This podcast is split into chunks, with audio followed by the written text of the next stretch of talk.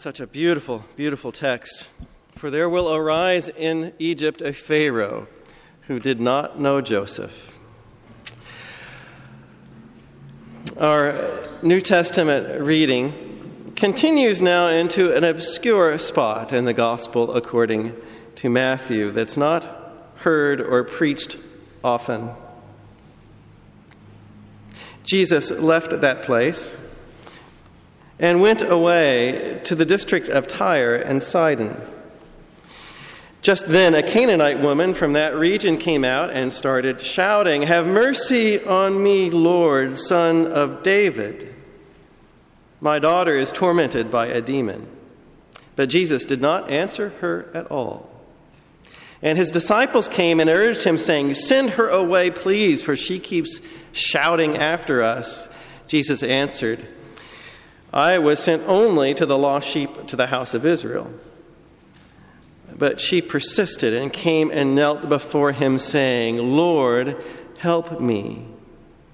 He answered, It is not fair to throw the children's food and throw it to the dogs. She replied, Yes, Lord, but even the dogs eat the crumbs that fall from their master's table. And then Jesus answered her, Woman, great is your faith. Let it be done for you as you wish. And her daughter was healed instantly. The word of the Lord. Well, the honeymoon is over. You've never hissed at me at a bad joke before. Wait until this sermon. I have not in 15 years had a comment after worship Preacher, could you give us that story of Jesus and the Canaanite woman again? I love that text. For those who prefer their Jesus without rough edges, today's gospel lesson is not for you. Jesus' encounter with the Canaanite woman is found in both Matthew and Mark, and is among those passages preachers and students of the Bible call difficult. Difficult passages are difficult for many reasons. Most often, the problem is with reading and relating to a, a document and language 2,000 years old, different grammar, customs. Sometimes it's with the God we find in the text. The God we find in the text is not the God that we expected or the God we want or the Savior we are looking for. The story of Jesus' encounter with a Canaanite woman is not difficult in these ways. I find it difficult because Jesus comes off a little like a jerk. You know, the second service didn't laugh at that line either.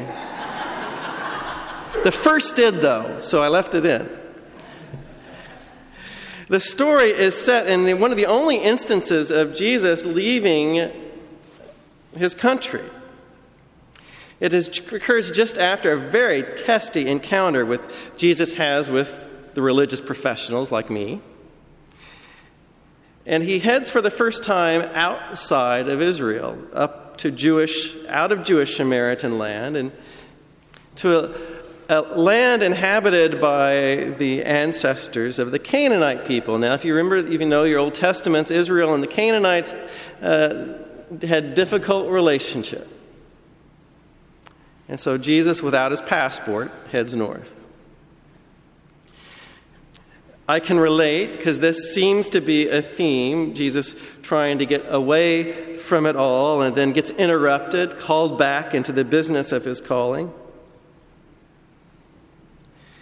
And suddenly, a Canaanite woman comes out shouting at him Lord, son of David, have mercy on me. And Jesus did not say a word. Matthew goes out of his way to tell us that. Jesus was silent to this reply. I checked John Wesley's explanatory notes on the New, Test- New Testament, and Wesley says, well, sometimes Jesus is silent. Thank you, John Wesley. he ignores her intentionally. How many of us have done that? Headed off to our vacation, headed off to our place of business, headed off to whatever event we may be going to, and someone by the streets holds up a sign, May I have some money? I'm homeless. Taps us on the back, and can, I, can you help me? How many of us have not done exactly what Jesus did here? Yet she is persistent and noisy and annoying the disciples. The next we hear from is the disciples. The disciples come to Jesus. Jesus, she is annoying us. Can't you do something about it? And Jesus again ignores her, but he does speak to him, speak to his disciples. And he says, I was sent only to the lost sheep of the house of Israel, implying not to her. Well, now this text is becoming difficult, isn't it? It's you might say, though, in terms of today's communications and public relations, that Jesus is staying on message here. Chapter, in chapter 10 of this gospel, Jesus sends out the 12 specifically with this commission go nowhere among the Gentiles or of the Samaritans, but rather go to the lost sheep of the house of Israel. Matthew is a gospel written for what you might call Jewish Christians, or Christians becoming Jews becoming, well, they are just Jews. And so this text is written for and about the people of Israel. And if in, in a nice interconnectual relationship. Today, you, we realize that Joseph escaped to Egypt in a time of famine, just as Jesus' father, Joseph, will escape to Egypt to, to avoid the anger of Herod. These two texts echo one another, and so it's a, a Jewish text. And at this point in the text, the mission is to the good religious folks. And honestly, we need some good religion, oh, don't we? But she remains equally persistent and resolutely on message herself, throwing herself at Jesus' feet, daring a Canaanite woman to use Jesus' own language of prayer. Kyrie eleison, Lord, have mercy son of David. She is the first to use the royal title before the disciples do. This foreign woman dares to remind Jesus who's he called to be. Now she stopped meddling and going on to preaching. Jesus answers, It's not fair to take children's food and to throw it to the dogs. Now, this is where commentators do interpretive backflips to attempt to get Jesus off the hook for saying something that sounds pretty derogatory. In the prior generation, we pulled out, we would pull out William Barclay's commentary on the New Testament, Barclay would always soften up the edges on passages we had difficulty to. And he does point out that the word Jesus used here for dog is not the stray dog, it's sort of the household dog. So Barclay says, with a glint in his eye, Jesus is saying it's not fair to take children's food and feed it to puppies. I'm not convinced. This actually turns out to be the way the people of Israel would speak about Gentiles.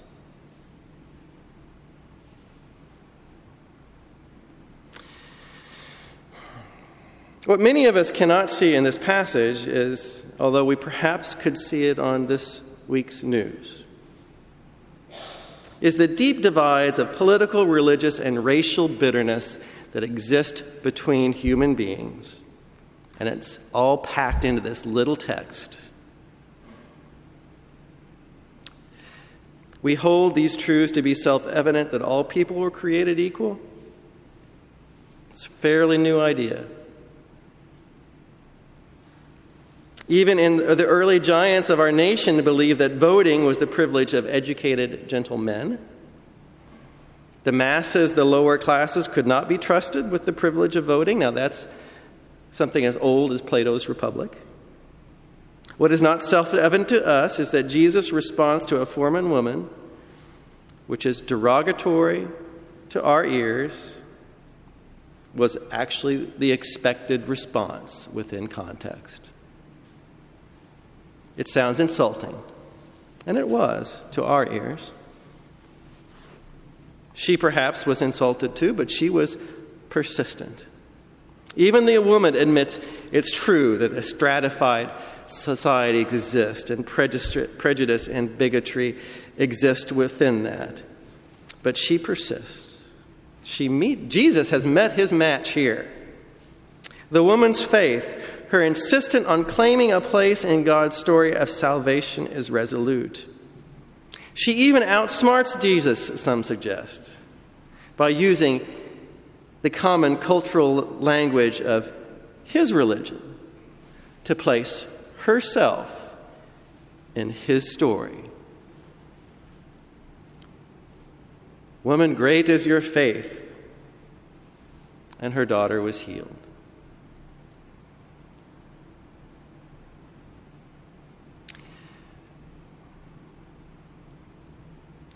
Jesus is the Messiah, clearly in the text of Matthew, the promised Savior of the chosen people of God. But considering oneself to be chosen, though, comes with some baggage.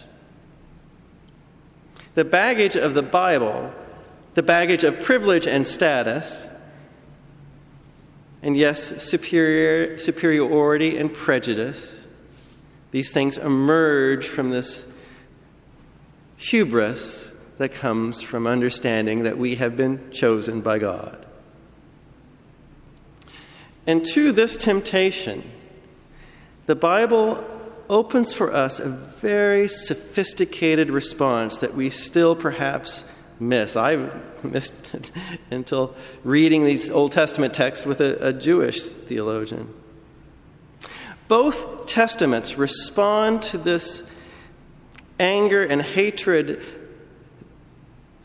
from which violence appears. They respond, these texts, by inviting us into the experience of being unchosen.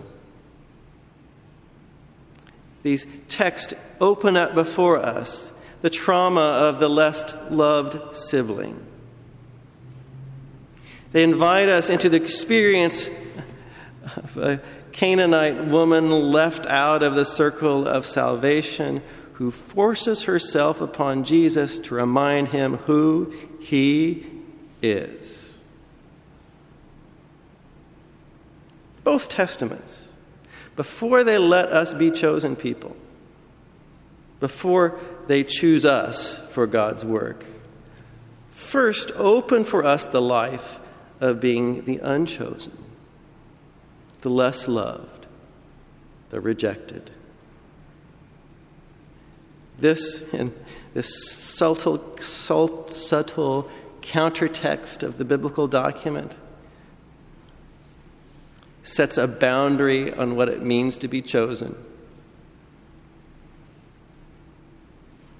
The royal throne of our Lord Jesus Christ is the human heart.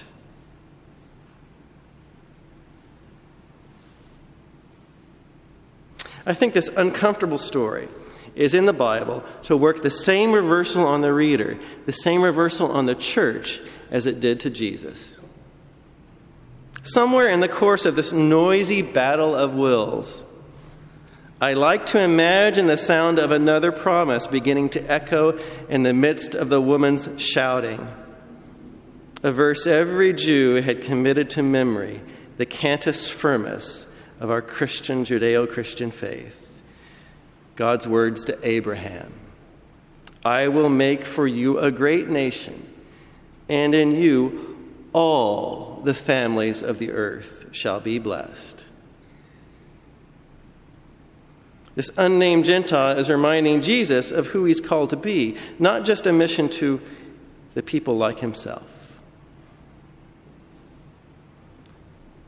We are chosen to be a blessing upon the world. This memory that's evoked in Jesus' ears, I think, will become the heart of the biblical ethic. Do not oppress the alien or stranger because you too were once aliens in the land of Egypt. Turns out, in order to live ethically, we have to walk into the heart of the dispossessed. We have to feel. Joseph puts his brothers through this drama of rejection that they may understand what it felt like for him. Jesus himself will walk to the cross of the rejected and the outcast. And our ethical language as Judeo Christians in the world begins from the memory that you shall not oppress the alien or stranger or reject the outcast or the one not like yourself, because you too were once aliens in the land of Egypt. Your Savior was a poor, rejected carpenter. This story is difficult. It's difficult because, as I discovered in seminary, some folks do not like a human Jesus.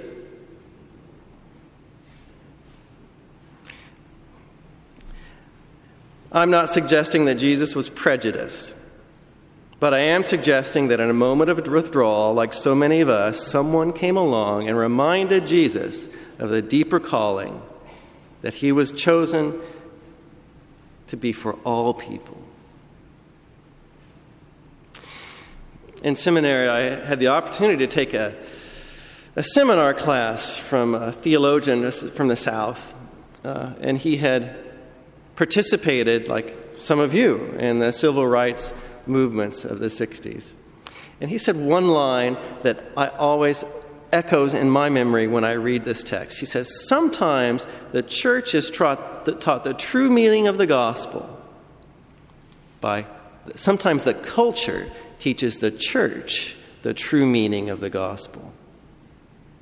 Sometimes it is those standing outside our circle of salvation that teach us who we are supposed to be. That'll preach. You might not like it, but it'll preach. In another generation, the church mistakenly thought that her role was to bring in the kingdom of God. And the kingdom of God was that number of people that belonged to the church. And we were to set out to conquer the world in Jesus' name. What horrors were done with that. And those triumphant images pollute many of our hymns from the 19th century that we enjoy to sing so much. Friends, we, were, we are not called to conquer the world in Jesus' name. We are called to be Jesus in the world.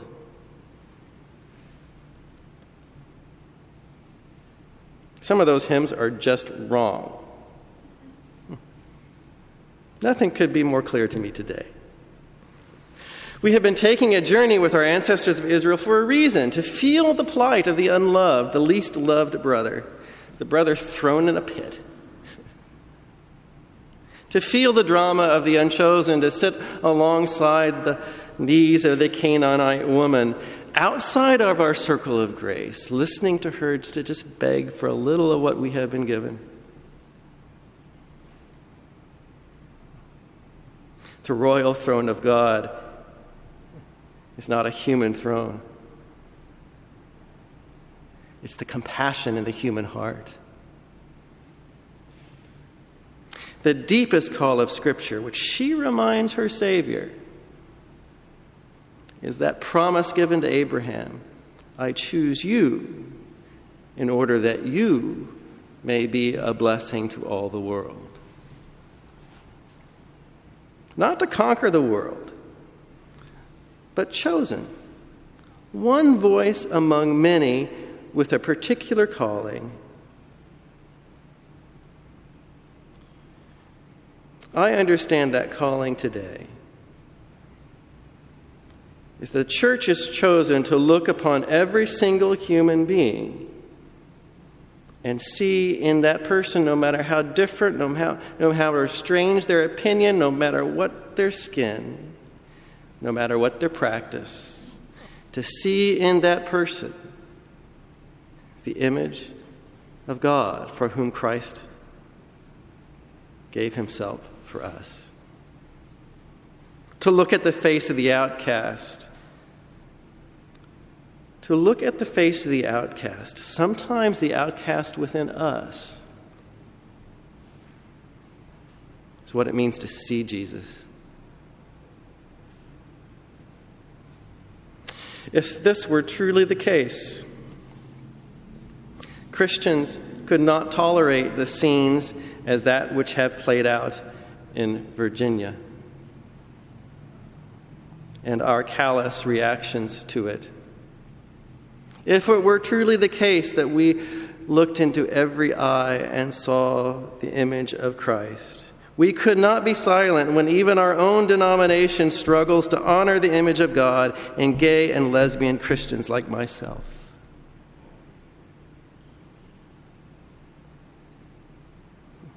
American citizens have the right to secure borders.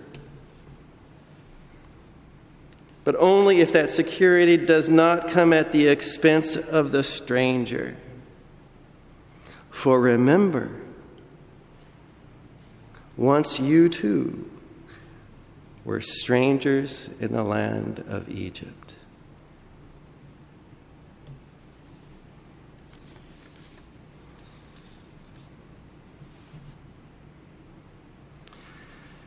with this rich text before us, we are sent out into the world. May God take our lives